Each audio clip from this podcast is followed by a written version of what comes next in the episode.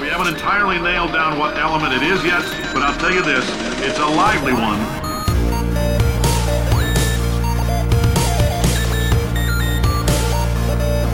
Let's give your parents a call right now. Hello, welcome to episode number 19 of Gaming with the Moms. My name is Nicole Tanner. I am managing editor at pixelkin.org and the mom of a three year old. I'm joined by fellow mom Linda Brenneman, who is publisher at pixelkin.org. Hello. And I once again forgot a clever name to come up with. Why are you neglecting me? I don't know. Blanking out. So again, lovely and talented Simone de Rochefort. um, and our guest today is Mark DeLoura, who has been in the industry a very long time. Yeah. Uh, and we can go through uh, his resume when it comes to the you main have a topic. lot of clever things to say about Mark. Okay, I see how it is. I see. Right. All Mark, right. Not so, a mom. Yes. Yes. Thanks. Thanks for that. Do you have kids, by the way? No. Oh, no, okay. I'm just still a kid. Uh, Me that makes sense. That's good. Keeps it easy. You hang around the gaming industry for that long, yeah. You Absolutely. stay a kid. All right. Let's jump into some news. Skylanders. Skylanders Hooray. card game now. I'm so sad. I'm full of sadness. So basically, Activision is putting out a Skylanders mobile card game. Um, it's basically we were talking about it earlier. It looks a lot like Hearthstone. I initially didn't think so. I thought it looked more like Pokemon, but they are using digital cards as well as, of course, physical cards that you can buy, and it- it's kind of cool the way they show it in the trailer. Um, the trailer itself is not cool. It is patently uncool because it contains very poor acting teens who are just thrilled to be they playing. They really look like the same teens that Nintendo used in their amiibo thing.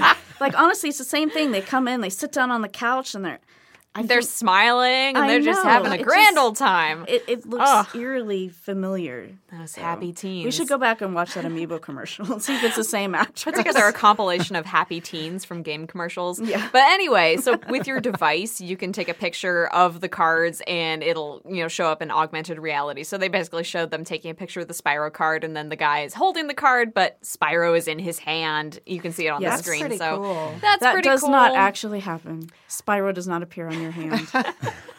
One of the Skylanders uh, commercials, I think it was, I think it was Trap Team. Yeah. like this crazy live action commercial thing where like the kid puts in a trap and then it like gets all lighted up and like sucks Oh, yeah. in the guy, and, like, and then there had to be a little disclaimer on the commercial. This does not actually happen. Well, kids will think that. I know, I Yeah, they know, yeah. That's why they want these fun devices. Ugh. Th- I am. I'm not super excited about this, although I guess I do see it as a way that Skylanders could continue to put out new material without upping the ante, which is what I talked about on the issue last week. Because you know, this time with with Skylanders Superchargers, which is coming out on September 20th, they're doing a ton of accessories in the vehicles that are going to be for the game.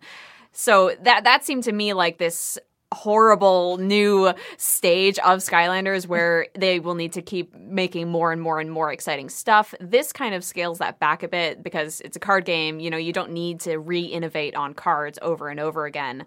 So, in that way, I think it's kind of cool, but also it's just so exhausting that now there will be Skylanders cards as well as Skylanders figures. And Yeah. I know of that. like how the amiibo has is has cards now coming out. as yeah, well. but then I those wonder cards. if Activision and Nintendo are spying on each other. I think they are. I think they're Sharing spying on their industry financials. Yeah, exactly. Yeah. yeah. Those are public, so they can be like, ooh. yeah. How much do these cost? We don't they- know yet. Okay. Um, there will be a preview of the game on September 20th when Skylanders Superchargers comes out, so you can download the app and check it out. But it won't come out actually till September, or no, sorry, not September, 2016. a totally different year. Um, I don't know when in 2016, but we can keep an eye on it. I'm a little worried about the families and the costs of all these toys to life. Well, you would think cards would be cheaper though. I hope, Yeah, yeah, yes. And they yeah. would come in packs, I Yeah. assume. But yeah, we, we when we- when we looked at it a little closer, and you know, Simone is only an amateur Hearthstone. Oh, thanks. I play it on a daily basis. When she came over and we looked at the video together, and I'm like, yes, this looks a lot like Hearthstone. It's just the attacks are happening in a 3D space and they look cooler as opposed to little ovals smacking into each other. yeah, Um, yeah. So definitely much more friendly for kids, but obviously they're going to pull a lot of that Hearthstone stuff. Yeah, because they Twenty have- million dollars a month, they're not going to ignore that. They have the best mobile card game in the world Yes. at their disposal. So yeah, Yes. they'll be sharing talent. We know. We we think. We think. Well, if they're not sharing talent, they will definitely be sharing monetization strategy. Oh, which is a good thing though. That's a good. That's good. the good part of it. Yeah, because Hearthstone Everything is, else is about it. great. It's like the best free to play Yeah. game because it actually works as free to play. You don't actually have to spend money. Mm-hmm. So, more news Transformers in Splatoon. What is going on there? It's foreboding. Uh, no, Oh, no. Poor, poor I'm not making fun of Courtney. Um, uh, for Nintendo or Splatoon's next Splatfest, which is this basic 24 hour event where you choose a team and you basically rack up as many wins as you can for your team. They're doing Transformers versus, or uh, sorry, Autobots versus Decepticons, both of which are from the Transformers universe. It's cool, and it's the first time I think that uh, Ninten- Nintendo has partnered with another franchise um, to kind of just add that flavor into Splatoon. Um, previously, they did Splatfest where it was like dogs versus cats and water slides versus roller coasters. So now we're we're getting into the branding. I don't think it's that big deal. I mean, Splatfests are fun. You get a cool T-shirt for your character that has a, a Transformers logo on it. Hooray! You get t shirts? Digital The T-shirts. character. Oh. Yeah. I'm like, Yeah. what? if they were giving me a T-shirt, that would be a big deal. I would sign up right away. Do you play Splatoon? Have you played it? I have Mark? not. I'm, I'm a horrible ex Nintendo employee. Oh, no hard feelings there. That's okay. You're like ex everything employees. So. yeah. Thank you. I appreciate. Are we going to get into that later? Are we going to find out about all that? Um, yeah. So, do you think what would make another good Splatoon th- team thing? What do you think? I don't know. I I haven't did, thought they could it bring some much. other Nintendo stuff in there. They could do like Bowser versus Mario, something like that. Um, oh, and since they're doing the amiibo in Skylanders, they could bring the That's right. freaking Team Kaos versus Team Yeah. Skylands in there. You know what might be funny is uh, Mr. Resetti versus KK Slider. Oh, that would be wonderful. Mr. Resetti is the annoying groundhog that yells at you when you don't save your game appropriately in Animal Crossing. and KK Slider is the great dog who uh, plays at the at the town restaurant every Saturday night at a specific time. He's Such a chill guy. I love he him. is, Oh, and his his singing is wonderful. it's not a language or anything, but it's so cute and adorable.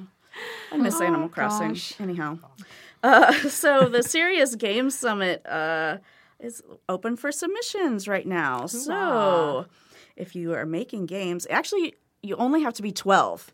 12 and older, and you can submit games to this thing. seriously? Seriously, Nice. yeah. So hopefully we'll see some cool things. Um, It's pretty awesome. From kids, This is their yeah. 10th year, which is yeah, kind of amazing. Have you done any work with them? Um, I've worked with the people who are throwing it, but I never got down there because it it takes place at I I don't even know how to pronounce it I slash ITSEC, which is sort of the military. It's a big Oh, okay. military thing in Oh. Orlando. So the Serious Game Showcase and Challenge games. A lot of those games tend to be military or defense focused stuff, but they're always trying to get more of other Yeah. things in there. Yeah. Yeah, and this Uh, one oh sorry, go on, I, I was just going to say, one year I went to the Serious Play conference in um, Redmond at DigiPen, and I, I did not know until then how much the serious games sector came straight out of the military simulation world. So um, all those simulations about missile trajectory and things like that ended up, you know, being transformed into video games, and um, and that that conference also has a lot of simulations about, you know, um, emergency room doctors and uh, how to triage patients and that kind of thing. It's a really interesting history that Yeah. they that they Yeah, have. it's super cool. So there are a few guidelines which we have in our story that's up on Pixelkin. Like it actually has to be about learning something and Mm-hmm. a few other things. Um, but deadlines are coming up fairly quickly. You have to have your paperwork describing your game in by September 16th, and then the game itself needs to be submitted by September 20th. That is so- not a lot exciting. of time. It is not a lot of time. So you should get cracking on that. Do you know how long people work on these things? Like, is it something that people have just started now, or do people work on it like year long? I would assume they work on it a while. Yeah, yeah, these are more generally, I think, games that are already in production, and they're oh, like, Okay. "Oh, hey, we could also submit it to the Yeah. Serious Game Yeah, Showcase." if it 'Cause- fulfills those learning objectives. Yeah, I mean, I think small little indie indie people could definitely put together something this fast. But if you're mm-hmm. talking about a regular game developer, which is funny because they probably have a larger team. if you think about putting out a game in like three weeks, they all freak out. Like, But no they have way. red tape to deal with. Sometimes, sometimes, yeah. sometimes not. Um, so yeah, so if you're into games or you're thinking about making them, you know, pay attention to that, and actually, you know, pay attention to the finalists and take a look at what they're re- they're going to do. So our last story here is a very interesting one. So there's a game called Evo, which is aimed at kids with autism, ADHD, uh, that kind of spectrum, and they're applying for FDA approval which is really odd because when you, when you think of the FDA, you think of pharmaceuticals like medicines. Uh, anything else? The FDA, Basically, just I. I it's I'm- just yeah. drugs, I think, right? Yeah. And well, I mean, the drugs that are legal. Um, all of my cocaine is FDA approved. Oh, okay, it's completely safe. This thing is actually super awesome. This, this Evo thing is Yeah, Oh, yeah. tell it's us about it. totally amazing. Oh, have you played it? Um, I have not played that. I played the predecessor to it. So this, Oh, okay. this Project Evo thing, um, it's got a long history. It comes out of Adam Gazzaley's research at UC San Francisco. Okay. So he's got. If you search for Gazzaley, you'll find he's done a bunch of TED talks on this on his research. Mm. So he's he's basically got an fMRI machine. Mm. And he puts people in the fMRI machine, and he's been measuring different areas of the brain to see uh, if he could measure, you know, like when you're multitasking, what area the brain lights up. When you're trying to memorize something, or when you're trying to do heavy math, like what area the brain lights up. And then, are there ways that we can design interventions in the form of games to influence those areas? So he has what's led to this Project Evo thing is this really amazing study he did Wow. um, called. Uh, it was focused on uh, multitasking capability, basically. So they took. I could talk about this for way too long. Yeah, so go gonna for it. to- I think this is totally amazing. Um, so it, he took uh, people from age 20 to 70 and put them in the fMRI machine and measured uh, using a game that forced you to multitask, measured how well they were able to do it, you know, their capability to multitask. And, and research shows that you know as you age, you become less and less capable of doing this. And sure enough, that's what he found. It's pretty much linear degradation over time. Um, so this game that he's created, he he created a game that's basically a racing game. This the first version of this. Oh, Yeah. is that the Neuro Racer? Neuro? Racer, yeah, Yeah. totally, Yeah. yeah, yeah. They got amazing results, and they published in the journal Nature, right? yes, yeah. bingo, Which is a big time medical journal, basically. huge Yeah. big deal cover story on the journal Nature. Yeah. Oh, wow, cool. And it basically said you play this game that it forces you to to drive and also identify signs and colors at the same time. Yeah. Um, and if you played it, I think it was like a half an hour twice a week for four weeks or something like that. Then the seventy year olds came in and they were just as good as the twenty year olds. Wow. which is amazing. And it has all these other knock on effects in your brain. It's like not just for multitasking; it also improves working memory a little bit and da da da Yeah. da. That's so very this cool. tech has turned into that product. Yeah. Nice. Well, I, I really welcome this because I do worry about all the ADHD drugs. I mean, and I think a lot of doctors and parents and everyone worries about kids being on too many drugs to um, calm them down or whatever. Oh So- yeah, that's a side I, didn't, I hadn't thought of. Yeah, like to replace right. the drugs with this because otherwise I'm like, couldn't you know people, uh, doctors or whatever, just say, hey, you should play this game like without it being FDA Yeah. approved. No, they need it to be able to measure it and prove that it works, say, as well as a as a Yeah. pharmaceutical. So you can take your kid off that thing. Maybe Right. that would be cool. I think if more kids were on less drugs and played more games. Yeah. Yeah, So, okay, exactly. so the goal Yeah. of this is to is so that doctors can record what results they get with it. That's what they get from being FDA approved. I think that the for, to get FD, for the FDA approval, what they're actually going to get out the other side is the ability to give it as a treatment.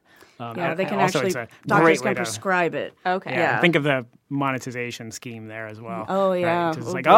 oh, well, you're, you could prescribe this as an actual thing instead of drugs. Well, yeah, ka-ching. Mm-hmm. Yeah. Oh, geez. And now So- game developers are going to fall into the You know, some if, if, Trappist pharmaceutical companies. if we could get more game developers making things that we can use instead of drugs, I think well, that would be awesome. I, say, I agree. Let's do that. One of the things I was surprised to learn is that, or Kesey wrote this article, right? I think so. Yeah. Yeah, she mentioned that it it apparently costs millions and millions of dollars to get FDA approval.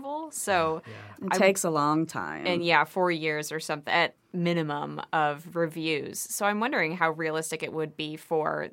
I mean, I I believe that they can probably do it, but I definitely don't see it as a realistic thing for games moving forward, just because of the the product cycle that we have right now for devices, plus just the the money that would that has to go into Yes. something like I mean millions of dollars. Obviously, that's pocket change for me, but yeah, it's it seems like a maybe uh, there would be a long term financial gain from that, definitely, but in the short term, I.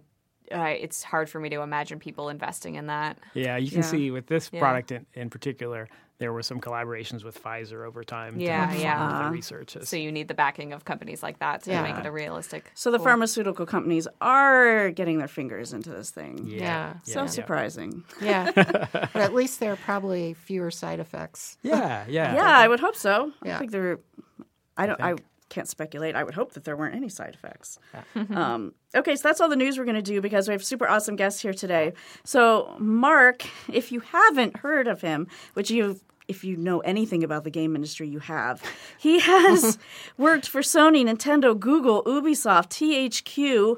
Then the Good list goes heavens. on creator of the book series Game Programming Gems, former editor in chief of Game Developer magazine, and most recently worked for this guy you may have heard of, Barack Obama, um, in the Office of Science and Technology Policy. So, Mark, tell us what the Office of Science and Technology Policy is.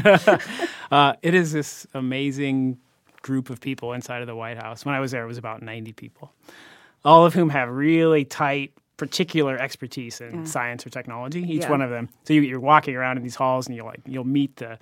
The, the person who created the little drone. Did you see the YouTube video with the drone, the quadcopters yeah, that yeah, all like yeah, yeah. So that guy was there for a while.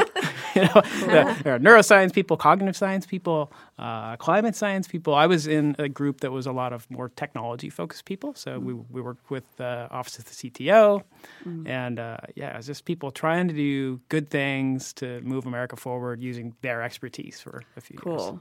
Um, So, how does that like translate? Like, how do you um, uh, advise the president on like how does that uh, manifest itself? Like in a way that people, Has lay people would for the country. would would see see the results of that. Well, there's uh, there's like there's on demand where I guess there's like push and pull work. I guess is what I would say. So there are things that'll show up. Uh, for example, the Sandy Hook, and the vice president needs some feedback and advice on violent video games. Um, but more often, it was you know you're with your particular area of expertise, you're trying to find ways that you can uh, move forward the particular administration goals using your knowledge. So, you know, for me around games, a lot of it wound up being how can we make bigger, better educational games and stir that community up. Of course, also games for health and things like that. Yeah. And computer science was another area I focused on a lot and ran Cool. on.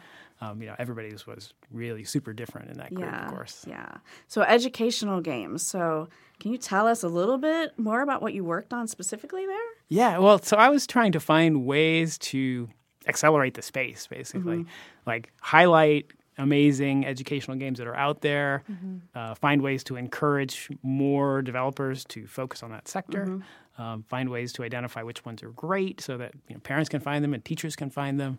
Um, just everything I could think of around that space to just kind of like, give it a shove in Right, any way that yeah. I could. It was really what it came down Yeah. to. Um, and so we tried a lot of different things.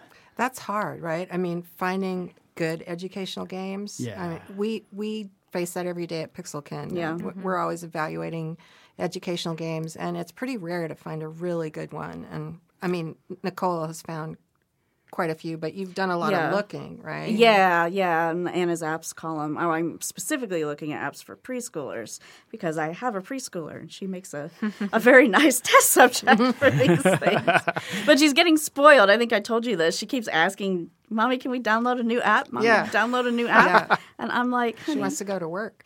I guess. I like this. Get them Yeah. started early. Yeah. Um, but yeah, there are some really great ones out there. Like the Lumi Kids apps from Lumosity are fantastic. Speaking of another brain, you know, Yeah. research organization, um, they those they just released a new one of those. Those got those things are awesome and they're free. And there are a lot more subpar apps that you know are worse than this one, and they cost like two ninety nine, three ninety nine, and it's baffling to me. It's like go get those Yeah. Lumi Kids apps now while they're free because obviously they're going to charge something for them at some Don't point. wait for them to wake up. exactly. Yeah. That's interesting. That just shows how much of a, a thirst for these apps there is out there. And what I what I wonder is when a, when we talk about um, educational games, the '90s is regarded as this kind of heyday of educational games.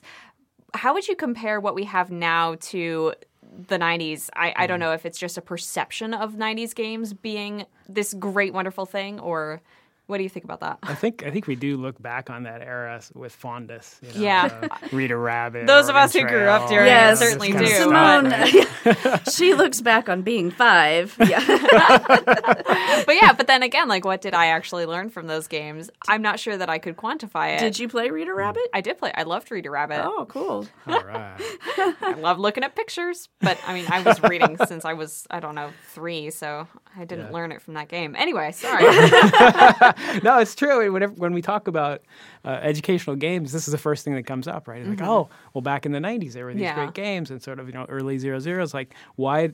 What happened to that whole sector? And if you talk to somebody who makes entertainment games, they basically it's like the third rail. They're like, no, no, no, no, no, no, don't make educational games. Like you'll go out of business. You're not gonna make money. What are you talking about? And so like the whole entertainment sector, they just steer completely clear of it um, because of this perception that something happened and there's there's no market, you can't sell into it. But if you there's a really great uh, Joan Ganz Cooney Center uh, report on this. If you just hunt for like Oh, okay. edutainment '90s Cooney Center or something, you'll find it where they talk about all we'll the different that. factors that went into that collapse. And it looks, I think, in retrospect, my takeaway from reading that was that it was really that there was not innovation happening in these games. So, you know, Oh. like uh, Reader Rabbit came out, and the next year it was uh, Reader Rabbit you know, 93, Reader Yeah. Rabbit 94. Yeah, Reader Rabbit, yeah. And it was really like similar games over and over and over. So people wouldn't buy them yearly. Yeah. Or they would buy one, they'd buy the next one, they'd be sad, they'd never go back and buy another Yeah. one. And so that Yeah. market sort of shrunk down over time.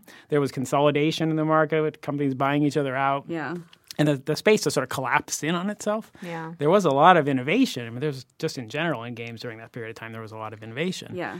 But yeah, it's it's sad to look back on now and think that the takeaway I think for a lot of game developers is like that's the third rail. Like totally avoid that space. 'cause Yeah. It But then- couldn't be anything further from the truth. Right? That's something that could be that that has totally changed now because of all the different mechanics that are available to us and all the different platforms that we have to develop for. I think that's really interesting. I actually see that happening in the toys to life sector right now. That's my prediction is that it's just going to eat itself alive, which is sad. Sad or happy? Well, Depends on how you sad in a it. way that I I want you know innovation. I don't want you know Disney Infinity one, two, three over and over and over again. I We've want them to already do. got so- three. I know it's coming out in just a couple weeks. While I'm at PAX, I'm gonna be sad. Linda, Sorry. teens these days they just don't silence their phones. Teens and their phones. My phone never rings, so I didn't. I called it. I'll, I have to admit. We're a very desirable conversation partner. Do not downplay yourself. Um, I had a question, and that was um, so do you recommend places for people to find educational games that are good? Yeah, your site. Really? Yeah, yeah, Yay. yeah. I mean, this is is- it is a problem. Like Yeah. finding high quality games is a problem for parents. It's also a problem for teachers or for people who want to learn a particular topic. Yeah. Like, where do you go to find them? Well, you probably are going to go to your local app store, whether that's Right, uh, right, yeah. iOS or, or Google Play or whatever. Yeah. But how do you find ones that are both entertaining and educational and have been proven to be so? Like, it's word of mouth is kind of where it's at, and Yeah. word of mouth on the web is as good a word of mouth, right? It's Yeah. like Right. so Pixelkin, you can go to graphite.org if you like Common Sense Media's reviews is another interesting place. Yeah. There are a few sites Yeah. like that that are that are trying to Yeah. Yeah. It Get the is a pretty out. fragmented space, though, because you can find a lot of good recommendations, but they're on teachers' blogs and Yeah. they're just spread all over everywhere. It's really hard to find. Yeah, Um, yeah. I, I don't want to, you know, as uh, my my my wife's brother has, uh, their family has three little girls, uh, five, seven, and nine, Mm. and they're always asking like, "What should I go play? Yeah, what, yeah. If we could find some great education games, we would totally go play them." And of course, I want them to do that, right? Yes. Right. Games guy. I'm like, but I cannot really tell her a good place to go to keep up on top of all this stuff. Yeah. It's like, you know, I go to your site for sure. I go to Cool Mom Tech.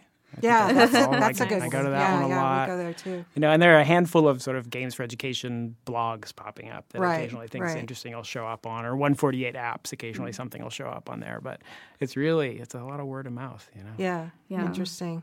Yeah, the I mean the first app that I did in Anna's apps that we found uh, that she loved was Endless Alphabet, and I totally heard about that through my mom's group. It was full You're word right. of mouth. Yeah, Yeah, so Yeah. And then you find a publisher that you like, like Endless or like Lumi- Lumosity, and just Yeah. hope they keep Yeah. putting stuff out and putting stuff yeah. out. Yeah, I have a feeling the endless games are going to be endless. yeah, I mean, and now they, they started endless Spanish, so now how many Oh, languages can they do down the line? So, um, so yeah, it was so great that you like great. Pixelkin. Guys, I remember when I first contacted you, and like, I don't know if you remember me. Like, we met briefly. You know my husband, and and then I'm like, oh, and I work for Pixelkin, and you're like, I go to Pixelkin every day. I'm like, I do. "Wow." that is so awesome. And I hadn't connected that. all those things together. I'd seen your name on there a million times. And I Yeah. was, yeah, it's, Yeah. that was awesome. So speaking of moving educational games forward, I mean, you worked on that for a long time. What do you think it will take to maybe get educational games back to that place of respect that they had in the '90s? And Yeah. maybe are we there? That's a, that's a good question. I think that there's been a number of angles on Mm-hmm. it. Um, one is how do you get more developers to make more educational games Mm-hmm. and think, you know, 'cause you, really want to get the brightest minds, the most creative designers to think, how could I make something that's going to teach whatever Mm-hmm. Yeah. um, so how do you do that? Well, you have to. They have to see that there's some market there. So Mm-hmm. then they're not going to just make something and then, just, you know, they're not going to be able to sustain their lifestyle on it. Um, so that and then that opens a whole can of worms, right? Right. So, okay. Uh, then there's from a more maybe more from a teacher perspective or school perspective. It's how do you justify or, or prove that a particular game actually teaches something or is effective in the classroom? Um, Right. That's another tough nut to crack, right? And there are various people trying to take that on from Glass Lab, who was trying to prove that you could use games for assessment, to sites like graphite.org and, and things like this that just want to, you know, get them out there and try to do some analysis that there's actually something happening. So, I mean, the good news is I think that we are on an up slope. It really feels like there's more and more and more of this kind of stuff out there. But unfortunately, I think there's also more and more and more eh, sort of Other not stuff. awesome Not so stuff, great stuff. right? It's like if people ask me what's the best education game that's out there. Like I, I've been going to the same games over and over now for a couple of years, and like it always starts with Dragon Box, Yeah. you know, and it moves through Minecraft and, Right, and right, things yeah. like this, right? But the Dragon Box games have been just awesome. The two algebra games and the geometry game. Uh, the, I mean, as far as I'm concerned, those are the top of the heap, um, just in terms of fun and educational and proven through the University of Washington Center for Game Science stuff. Yay. Nice. Yeah. Yeah, it's hard because as it gets easier and easier for people to learn how to make games, you're right. It's just going to there's going to be more and more, especially if there's uh you know something to gain from making educational games. Like you were saying, Nicole, people charging two ninety nine for a Yes. poorly made non educational app. Yes. If there's money to be made there and it's easier preschool to make apps games, are that whole category is like after you know downloading regular games and you see the prices on some of these preschool apps and it's insane i'm like What what is going on that is? here Do they think that parents won't check yes. up on that? Yes, basically? yes, Yeah. that's my assumption. The parents aren't actually playing games, and Yeah. they see this. Oh, this great, you know, alphabet thing costs like two ninety nine. They're like, okay, whatever. It's just only three bucks. But where if you get, you can get a game for ninety nine cents, or like sometimes these apps are like twenty plus dollars, and it's just hmm. it's insane. You know, it's like I should do an expose or something. Yeah. Please do. Yeah. Yeah. It's- So do you think that that holds true that there are, there's a swath of parents out there that just will spend that money and not think about it? I think so. Yeah. because it comes in little chunks. Yeah, that's You true. know, You don't three bucks it. here, two bucks there. Yeah. The endless games are actually some of the most expensive because you can get them for free. Yeah. You- Where like the word game, you get it for free. You get like six words, and then you have to buy the rest of the words Mm-hmm. for like twelve bucks. So. Hmm. Those are those are some of the most expensive ones out there, but they're also some of the ones with the greatest production values, and Mm-hmm. because that's that's the thing about the preschool apps is sometimes you get these ones the production values are horrible. terrible. and production values we're talking about, we're talking about art and sound and voiceover and like I just talked about that one. And one of the apps that Anna actually likes, the Monkey Math Oh, School God. Sunshine. has terrible VO because it's like they just recorded a bunch of words and then they're all just jumbled together like old GPS stuff. Um, but yeah, it's it, the preschool stuff is all over the map. on Well, that. when you talk to parents of preschoolers, they sometimes I think feel a little bit guilty about letting their kids play video games um, because they have all this screen time guilt out there in the culture, and so they think, oh, if I give my child an educational game, then I don't have to feel so guilty about it. yeah, or they don't but- even consider it a game. Mm-hmm. Yeah, they consider. You're right. Yeah. They consider it an It's just educational an app. Yeah, Yeah. Yeah. yeah. Screen So- time stuff is. That I'm drives not me crazy. Getting started. Yeah, I That- know. that- Does it? Yeah. Yeah, well, it, what bugs me about it is that you, you're lumping in all of the passive screen time with the active screen time, and these are mm-hmm. two separate things, right? Exactly. Yeah. So it's like getting. I can understand like staring at a piece of glass all day. Like that's you know, nobody should actually do that. Except I'd probably do that, but kids should not do that. They should. There should be a diversity of activities so that they can grow. Right. But if they're engaged and learning something, uh, Yeah. and they're staring at a piece of glass, that is way better than just like watching something and not mm, interacting. I agree. Yeah. Yeah. Yeah. Did you ever have any pushback on that when you were doing your work at the White House?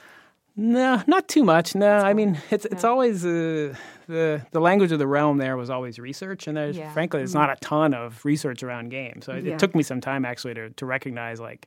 Oh well, there's not a ton of research, so I can't justify anything either way. That, like, on one hand, gives me some freedoms, and on the other, uh, yeah, yeah, and, then, and there's you know there's research to back up all sorts of stuff. Yeah. Like Yeah. the violent video games research is like all over the place, right? You can justify kind of whatever you want based on how you Yeah. cherry pick it. Yeah. Um, Ah, so that's that's aggravating.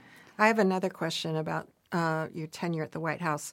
Were you working with the um, Games for Social Change and Games for Health sector quite a bit? And did you get any political pushback when you were looking at those kinds of games? Mm, that's a, that's a great question. Yeah, you know, when I got there, it was really like, okay, we think games are an interesting form of media that can have some kind of societal impact, and you should run after this and, and see if there are ways that we can accelerate this whole sector. And I wound up going towards education. Um, for one, out of personal passion, and second, it just seemed like there was more momentum there. But definitely, we had this, uh, had this guild we called it the Federal Games Guild. it had a much longer official title, but it was it was about 80 people from the various government agencies, and a bunch of those folks were from National Institutes for Health, the CDC, and you know, there's some great games for health out there. Yeah, then there are, yeah. Also, all sorts of other like the this the social impact uh, games or games that are trying to communicate a particular message. I I just personally find fascinating. I Yeah. love games too, that yeah. make me think about things in a different way and have a message Right. they're trying to share. Yeah. Those are great. But we just don't see as much of those, unfortunately. I think Mm-hmm. that those those kind of things are harder for a developer to monetize, so it, they become personal passion projects. Yeah. Mm-hmm. and so you just see fewer of them. Right. Right. Definitely. Yeah, I love all that stuff. It's so great. Yeah. Yeah. So it sounds like you didn't actually run into too many political hurdles, which I don't know. It's kind of surprising to me. because you know, I mean, obviously, you know, we're not behind the scenes. We don't see all that stuff, but the public face, like, it seems like everybody comes out against video. Now, Obama hasn't directly come out against video games, but Yeah. like I know Biden in the past has tried to introduce legislation. Hillary Clinton has tried to introduce legislation. So I just wonder why that becomes the public message. Yeah, well, you know, I, I a, such a great question.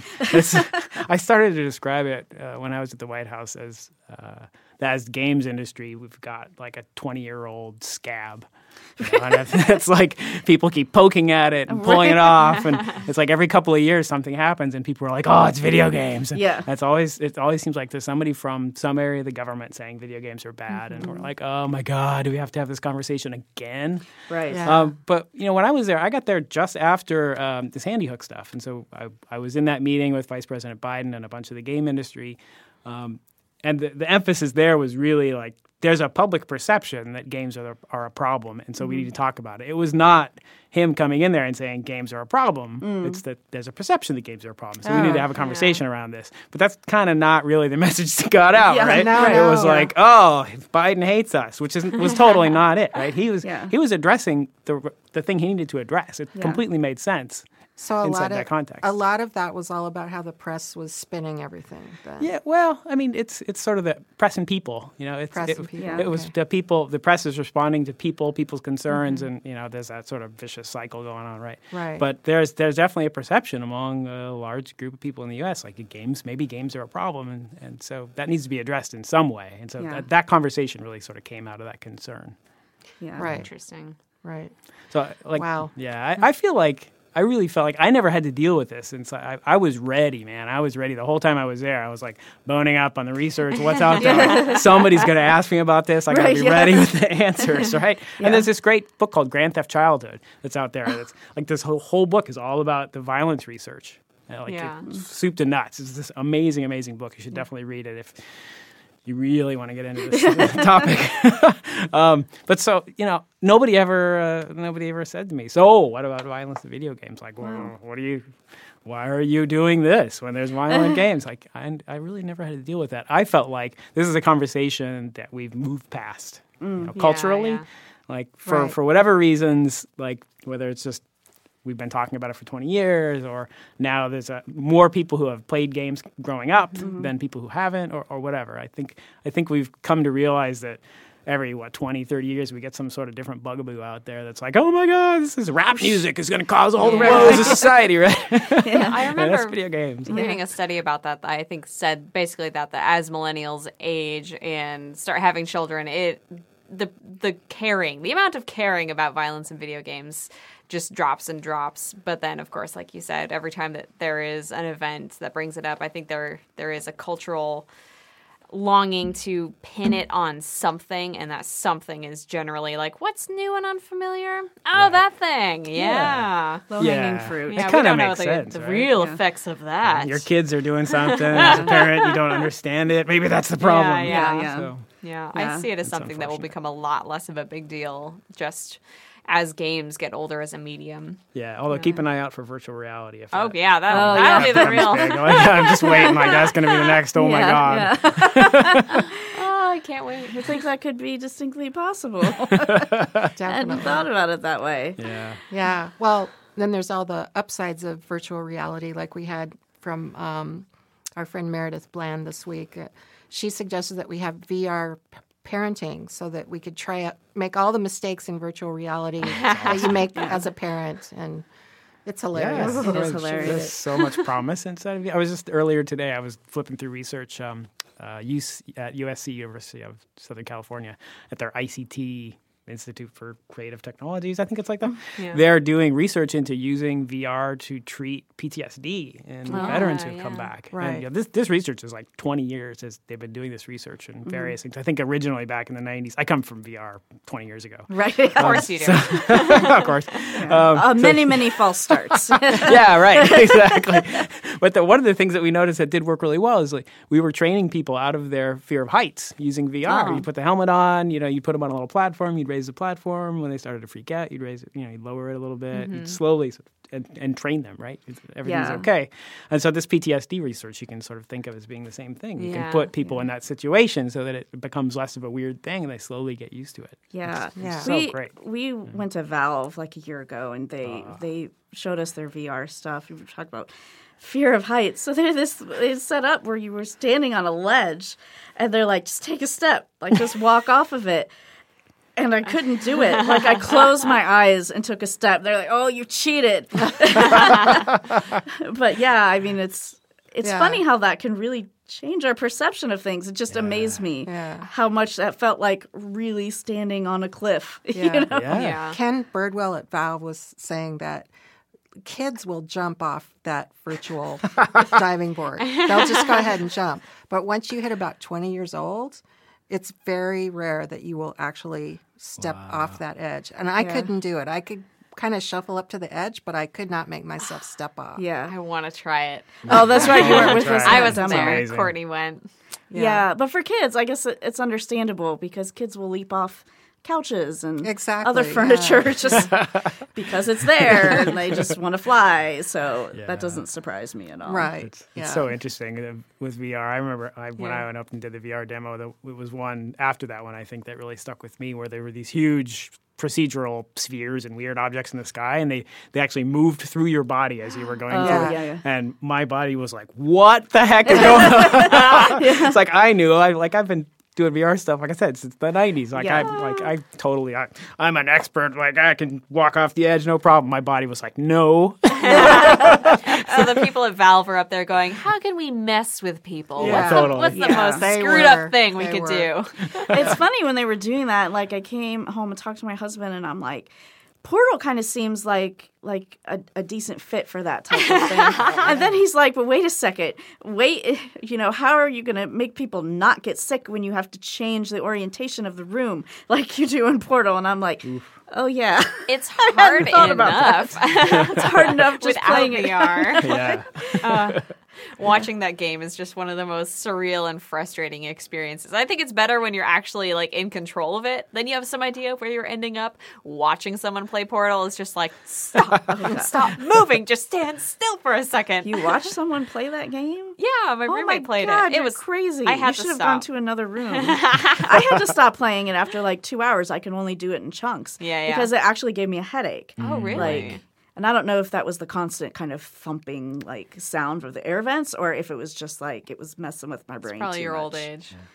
Simone. I honestly felt like I was thinking so hard that it made Oh, my yeah. headache. Like, I, I, the puzzles were so hard. Yeah. Yeah. yeah. Well, See, I thought you were talking about the company that the the fictional company in Portal that you know makes all these experiments to Oh. mess Yeah, with people. I thought you were comparing Science. them to Uh, yeah, Aperture. saying Valve is the aperture science of our world. you know what? It very well might be. yeah. I love that company. I love Me those games so much. It's just They're really great. GLaDOS is my favorite character in a video Oh, game yeah. by far. Half Life Three amazing. coming soon. Oh yeah. Gosh. No. No. In ten years. Don't make Yeah, promises. exactly. At the same time, Final Fantasy VII comes out for the Yeah. PS4, I think. Yeah. Same day, I bet. Yeah. Uh, so I want God. to move back to your your very very uh, story game console experience. What do you think of Uh. the current gen consoles, and where do you think we're going next with that? Mm, that's a good question. You know, I'm I'm sort of predisposed to love the consoles, right? Yeah. 'Cause It was five years at Nintendo, N64. Five years of Sony is like PS2, PSP, PS3. Held back when Entertainment figure out the PSP. That's how we met. That's right. Briefly, yeah. yeah, back in the day. Yeah. Yeah, I, I, I, I have to say, I barely turn on my consoles right Oh, now, yeah. which is kind of weird. You're on vacation. Working vacation. no, I'm just always looking for um, the games that have an impact, Yeah. that are also fun and have an impact, Yeah. and, and those are not on the consoles, which is kind of makes me sad. Like I wish that would change. But aside from that, um, you know, I, I wonder with with when you're building a new console, and you know, this this conversation is always what is the new experience that is going to drive people to be interested in buying this. And, Yeah. Uh, and for me, on this generation of consoles, I didn't like. I, I picked them up. I played a few games, and they haven't really stuck with me because they, you know, the games are still fun, but they feel a, a lot like the games I've played before. Yeah. Yeah. True, yeah. Um, so you know, I'm, I think there will be another generation. Um, Yeah. I'll be excited about it. I'll Yeah. pick them up. I'll play with. Them. Absolutely, I'll, I'm all over that. But um, as to what that new experience is, I think that maybe VR and, and AR uh, Mm-hmm. are the way forward.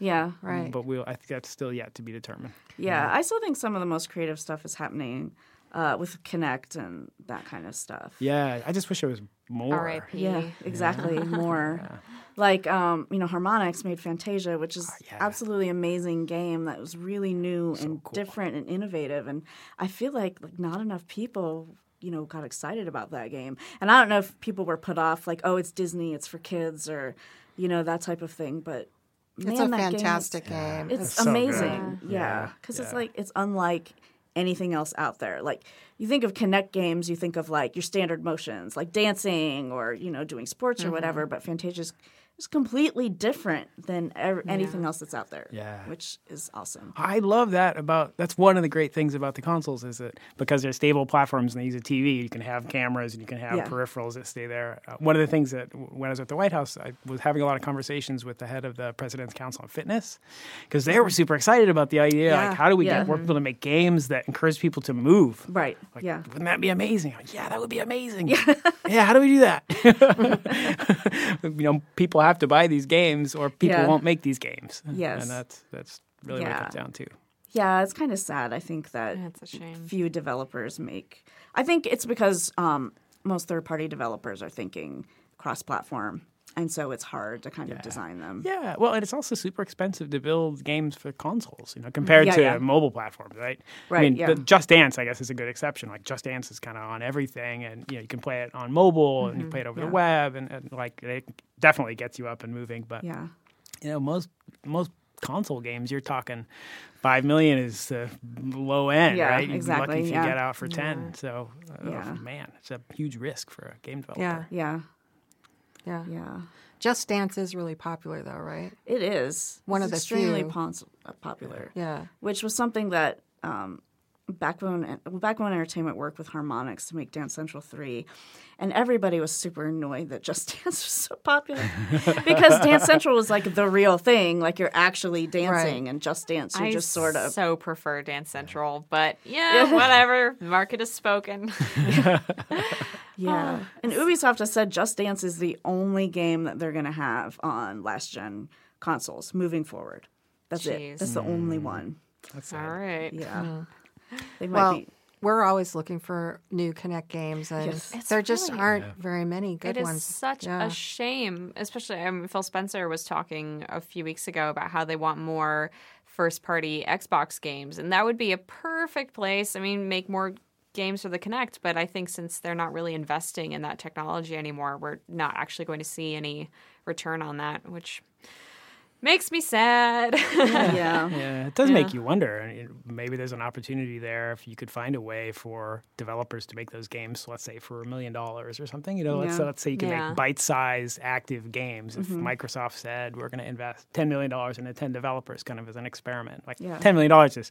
Like how much did it cost to make Destiny? Right, it's Right. Like, like, so ten million dollars is nothing. You, Yeah, you yeah. If you could do ten million dollar games and then put them on the market and see what happens. Yeah, it's interesting. I think there's kind of, I think we might be in a downswing right, right now because of the. We, we lived through, you know, the advent of motion gaming and it was really exciting for a while and then it became like educational games saturated. So I think that the public maybe needs to take a breather and then maybe we could show some interest because there there is a lot of innovation to be done in that space. Fantasia showed that. It's Yeah. not all, you know, throw catch a ball with your hand in the air and navigate difficultly through menus. Like there there is some interesting stuff there, but we just need kind of time for the market to come back around and show interest in it again. And you, like you said, it has, to, it has to be a developer that's committed to actually Yeah, yeah. trying to do something new.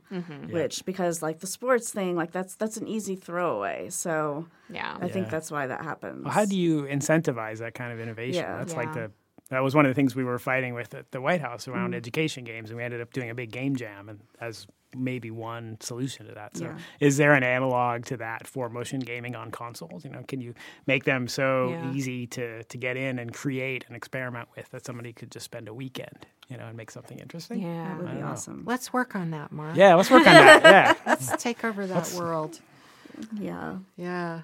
Um, I had another question. It just went right out of my head. That's what happens when you're the mom of a preschooler. Wait, I'm going to ask you a question. So, Okay, go. So, with Federal Games Guild people would, would laugh. So, we always started off every meeting with we'd go around the room and say, "What are you playing?" So, what are you playing? well, that's, that's our Oh, next segment. snap. Oh, really? Hey, That's a there we nice go. Perfect. segue. we can go into what we're playing. There you go.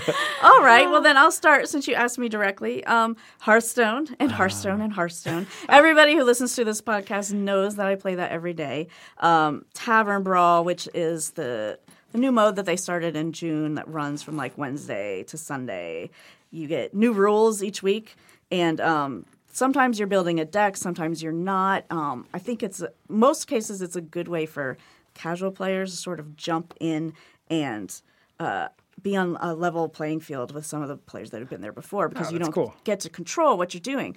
But in this week's Tavern Brawl, they pulled in all of the new cards from their expansion that's coming out next month. So What? yeah, So they're out early, basically, for Tavern Brawl. for only? Tavern Brawl only. That's amazing. You don't get to pick which ones you get, though. But it shows you really, really well what the jousting is going to look like and what the Inspire is going to look like. And kind of awesome. It's yeah, I was playing it earlier today.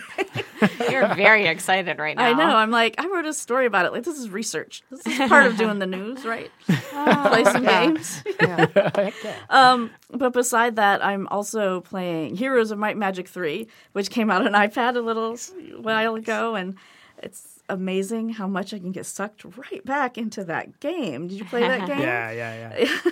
and it doesn't even look that great. Like they basically just remastered it enough that it doesn't look terrible, but it basically looks like the old game, but it's still um it's still fun. So that's like a tactical turn-based strategy game and my husband always he loved the the combat actually because you don't actually there's no benefit from attacking somebody from the back or from the side because the creature will, or person will turn towards you. Yeah. So he's like, you know, if someone goes up, he's like, "Hey, you!" And the guy turns around. He's like, "What? I'm going to hit you now," which is basically what it looks like. Um, but yeah, uh, and then what else? Uh, downloaded Lumi Kids Backyard for Anna, All right. which is the third Lumi Kids app, which just came out.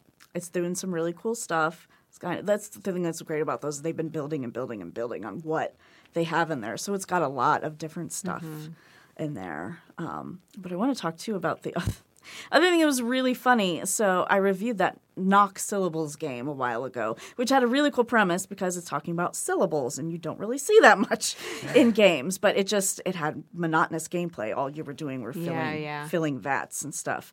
But the other thing that happened about that the other day, because Anna pulled it up and started playing with it, and one of the levels, um, you're completing the word, so you get like one syllable, and you have to pick the other syllable from like a thing and drag it down.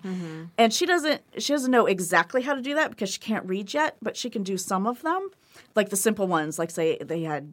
Uck, and they're like, "How do you start the word?" And there's a she knows D, and she Well, can that's uh, yeah, I know. Well, they, they Glad that went to D. yeah. But anyhow, interesting. so the, the more syllabled words, if you pull down the wrong one, it still pronounces whatever you pulled Oh, down there. Jeez, really? Uh, Yeah, she was Uh-oh. giggling her head off at these things. Just like, and I'm like, That's kind of cool. A fun I way mean- to play with word sounds and stuff. it is, well, it's Yeah. fun in that way, but I feel like if you're trying to teach something and you make the wrong answer more fun than the right answer, kind of failed in that regard. You know? that's fair. I just, Do she they was pronounce the swear words too? Then can well, you like I don't, do that? I or- don't think there were any swear words. It was basically just Oh. gibberish. Okay. And you know, three year olds think that is Yeah. hilarious. It is. It's really So- funny. So is she repeating that back to you, or did she Yeah. forget about it? no, no, she was just laughing and oh, laughing Oh, and that's funny. laughing and and the thing is is it when it's when it's the wrong answer, it pronounces it like the tone is just slightly off and sort of up. That's like, wow, you said this and that just makes it even Oh funnier. no! So so yeah. that was right. something else about that game that I didn't know or anticipate would be so funny. um, and let's see, I think that's about it. Isaac has been playing The Witcher 3 like mad, Oh, yeah? like mad. Yeah. Um, and he's streaming it to his computer now um, from the Xbox. That Oh, seems to be working really well. Oh, Nice. cool. So, yeah. Nice. Although I don't understand why he doesn't just play it on the Xbox because it's not like we're down there doing anything else. So, And the screen's probably like twice as big, right? yeah. Yeah, I don't know why. He, I, Is he I still don't know. playing with the controller, or Yeah, using- yeah, yeah. Oh, Controller. okay. I- At least I think. I don't go into his office very often yeah. because it's a well, it, it's getting better. But it was like a a fortress of boxes that we still haven't opened since we moved. Ah. But he's getting better. And how long ago did you move? We moved here in December of 2012. yes. And we're still boxes in the garage that we haven't unpacked. But the way I think about it is like, if we haven't unpacked them by now, it's probably stuff we really don't need. Yeah. Yeah. you Or know. you've replaced one- one or the other. Yeah, yeah. You could have a, an amazing garage sale. I get. Well, that's the thing is, you know, Isaac doesn't want to give away or sell anything. Oh, like his no. dad was like that. Yeah. So that's why we have so many Uh-oh. boxes. So mm. We'll see. I, I feel your pain. I Yeah. have the same kind of husband. Although he did, he did pull out this box of all my stuffed animals. I used to collect like Oh. Nintendo, like you know, when I was older, like Yoshi's and Yeah, you know, yeah. teddy scares and all those things. Um, but the one that's in there is my Wicket the Ewok that I had when I was little. and uh, so I wanted to pass that on to Anna, and I'm like, "Hey, look! I used to sleep with this when I was little." And she's like, I don't want it.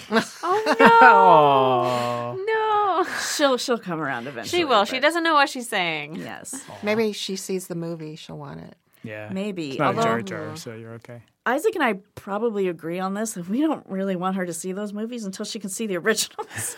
so who knows when that will be? Yeah. Hopefully Oh soon. but dear. Oh dear. yeah. Yeah. All right, that's me. Linda, what have you been playing? well, I downloaded uh, Rare Replay. Oh, yeah. Yeah, and I I played a few of the games. Um, what's really cool about the Rare Replay is it's 30 years of video games from this company Rare, and um, they start in like the early 80s. Some Yeah. of the games are that old, and they go Yeah. up to you know Yeah. more recently. But um, Yeah, that's what I said in my review. Is like it's not just showing you the history of Rare; it's showing you the history of games. In I general. really felt that. Yeah. I, I had read the review, and then um, it's cool because it kind of makes it easy the way they have it set up on the Xbox for you to go in and out of these games really quickly.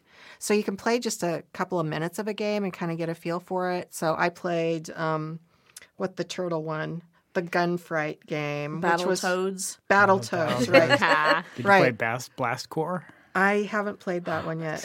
Um, I did play quite a bit of Banjo Kazooie because I always Yeah. wondered. I, I knew my kids had played that when they were little, and Yeah.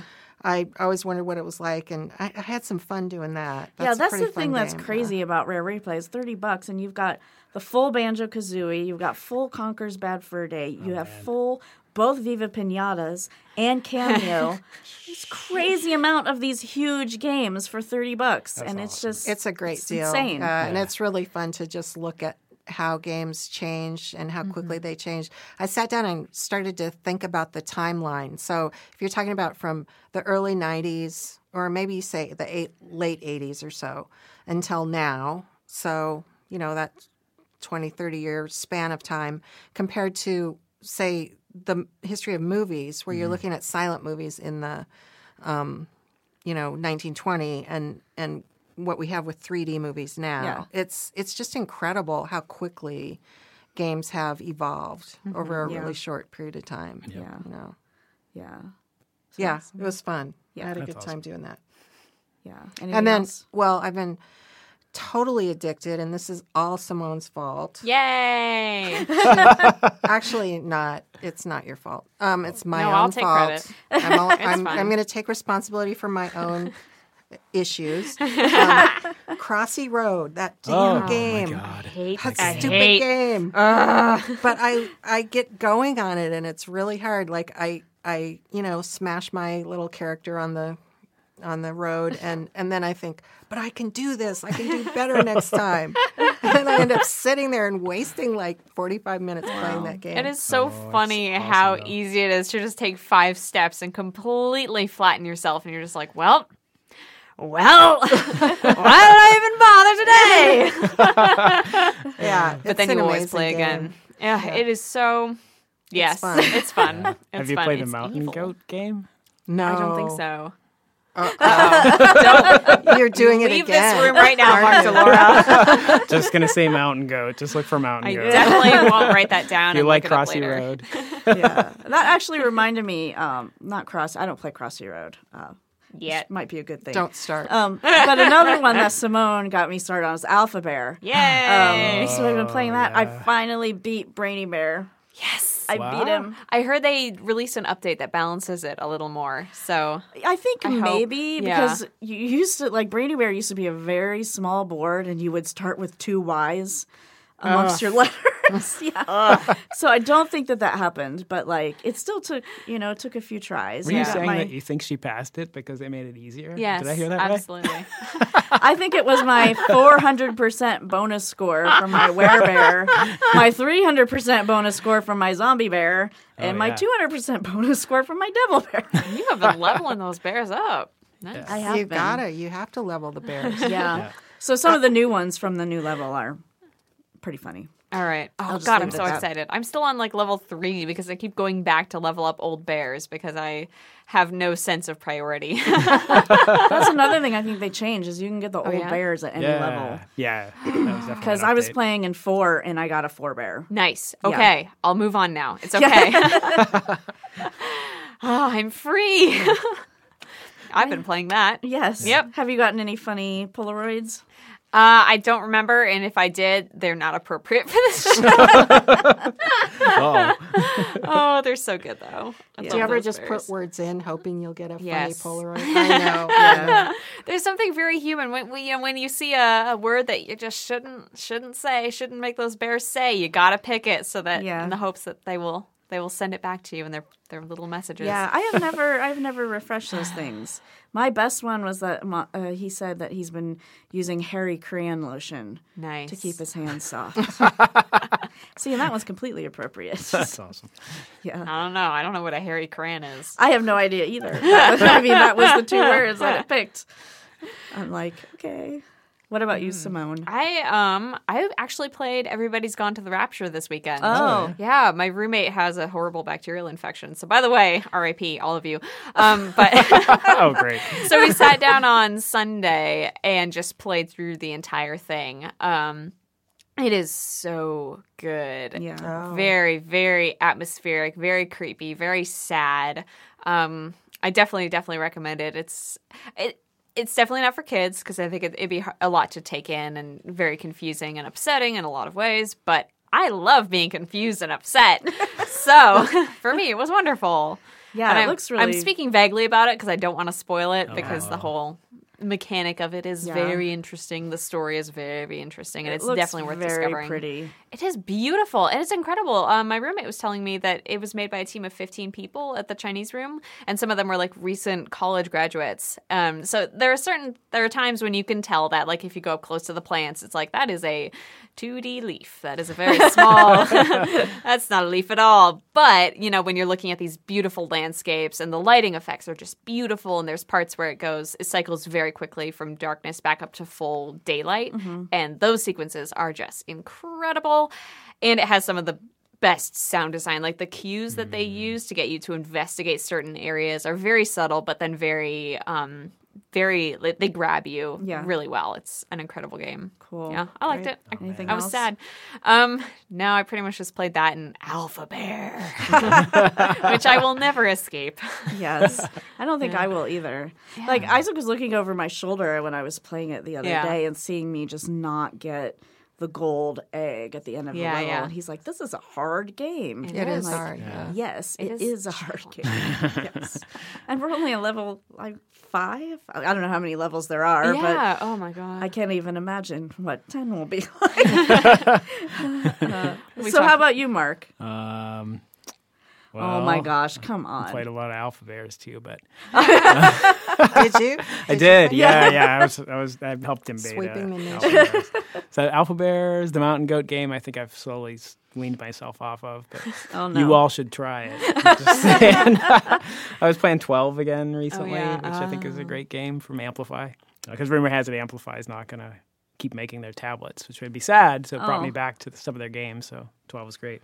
But actually, the thing that I've been doing that I've been having the most fun with actually is um, doing some computer science stuff. So Oh, I'm, cool. I'm like a, you know, I graduated in computer science, Yeah, but yeah. I try and play all of the, the learn coding stuff. Uh-huh. So I've been taking a group of people through the Khan Academy Summer of Scripting this summer. So Uh-huh. I have like 25 Oh, people I'm helping great. coach through, which is just Nice. fun. It's JavaScript, right? Yeah. Um, and then there's these other these cool things that I just found. That, so this is what I've been playing with more is um, these this, this subscription service for learning uh, DIY electronics called Tron Club. Huh. So it's kind of crazy. So Yeah. every month they send you like a little package, and you've got like diodes and resistors and little boards, and and Oh, then cool. it's like here's the 12 exercises this month that'll help teach you how to do electronics. You That's know, neat. Kind of maker Yeah. stuff. That is awesome. So I've been playing with that, and that that was just how I just got my first one. It's super great. Yeah. And then I found out about a coding one called Bitsbox. It's basically the same thing. So Yeah. I'm waiting for my Bitsbox to show up. and it's going to show up today. But if you go, what are you building with Tron Club? um, with Tron Club, well, it's a bunch of just simple digital circuits. So it's more exercises than a particular thing. So it's like, oh, you know, this makes the LED flash. Oh, enough I've changed the resistor something else, and it flashes, you know, more quickly or more slowly or whatever. Nice. You know, so you're slowly just learning all Yeah. that stuff. So eventually, hopefully, you'll, you know, be better with Arduinos and Raspberry Pis and all that sort of stuff down the road. Which I just love all that stuff. Yeah. you know, Yeah. that's those are the toys and games I get really excited about these days. this is like just complete play. I'm pretty fascinated with the subscription model thing where people get a box of things um, once a month and everyone's getting into the act with that. It seems to be Yeah. a really growing Loot sector. crate, yes. Yeah. Loot crate of some kind. It's yeah. really interesting. I, I had when I posted up uh, on Facebook that I've gotten one of these, and the third or fourth comment back was, "Yeah, my nine-year-old loves." I won't say which one it was, um, but it's so expensive. After like Uh-huh. you know, five or six months down the road, you're looking at it, you're going, "How much have I spent on this?" Yeah, oh my yeah. god! Um, but you know, it's all learning, so it's okay. yeah. yeah, yeah, yeah. As opposed to Batman figures or Yeah. you know whatever they do in some of the other ones. yeah. I try not to think about it. then again, But, but you know, but you have boxed wine coming. it's not you. boxed wine. It's bottles It's a a subscription box. service. it's a subscription uh, service. It is. It, it is. It is a box of bottles of wine. It's not boxed wine. Thank you very much. All right, fine. Ah, and unfortunately, I, I I I go through three bottles faster than I want to. So I don't know, but it's so good, and they send you the recipes, and Which I love that. you don't cook. You just said. I give them to my roommate. he is my personal chef. What?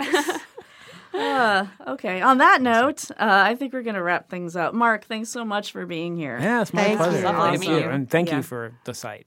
Oh, I, I actually yeah. do really hit it every day. I think we should mention Mark's newsletter. Ah, yes. Oh, the newsletter. What is it Ah. called now? I'm blanking on the name. It's gonna it's gonna go through a shift. So it, right now it's the Games for Impact report. So Mm. the story of this newsletter is it was the newsletter I sent out to the Federal Games Guild when I was at the White House. Oh, so at the end of every week I'd summarize news and what games were interesting, and I'd just send it out to everybody so that they didn't have to do all the work of keeping up on the game news. Mm-hmm. Yeah. So when I left the White House, I was like, man, I had a lot of people I was sending this to. I'll just keep doing it. So Yeah. I, I changed the name to Games for Impact report, and it goes out to like 350 people every week, and it's just like me writing, you know, here's here's some news that happened, here's some games that are cool. yeah, and But I I'm read it gonna like change it over I read it soon. like from you know cover to. I read every Oh. line of it. I like follow all the links. It's Thank amazing. you. Ah, that's great. I'm glad to hear that. Yeah. I really appreciate that. yeah, it's great. yeah. So people can sign up that on your website. Yeah, it's uh right now it has a Bitly link at which will, which will stay. It's, I think I'm going to change the name to something more catchy than Yeah. Games for Impact Report.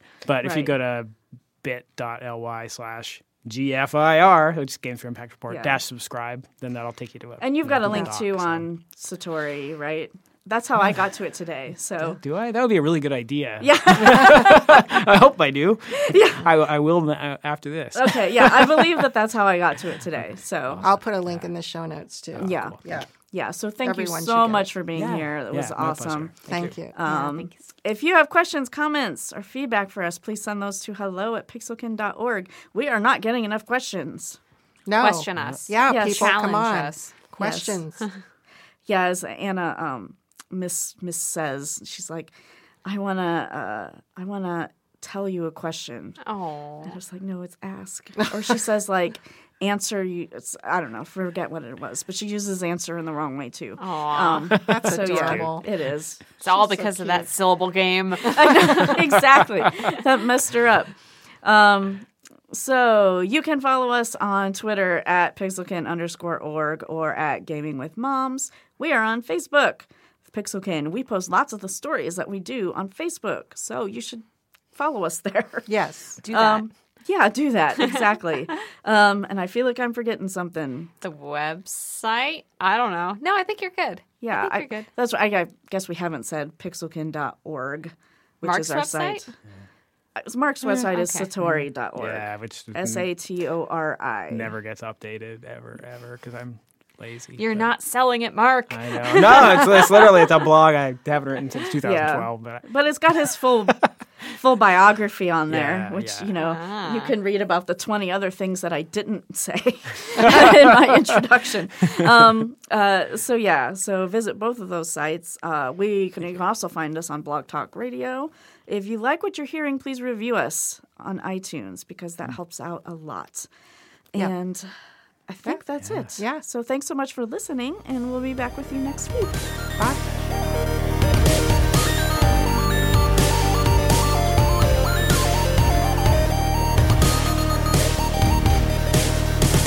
This podcast was recorded in the studios of the Jack Straw Cultural Center in Seattle, Washington.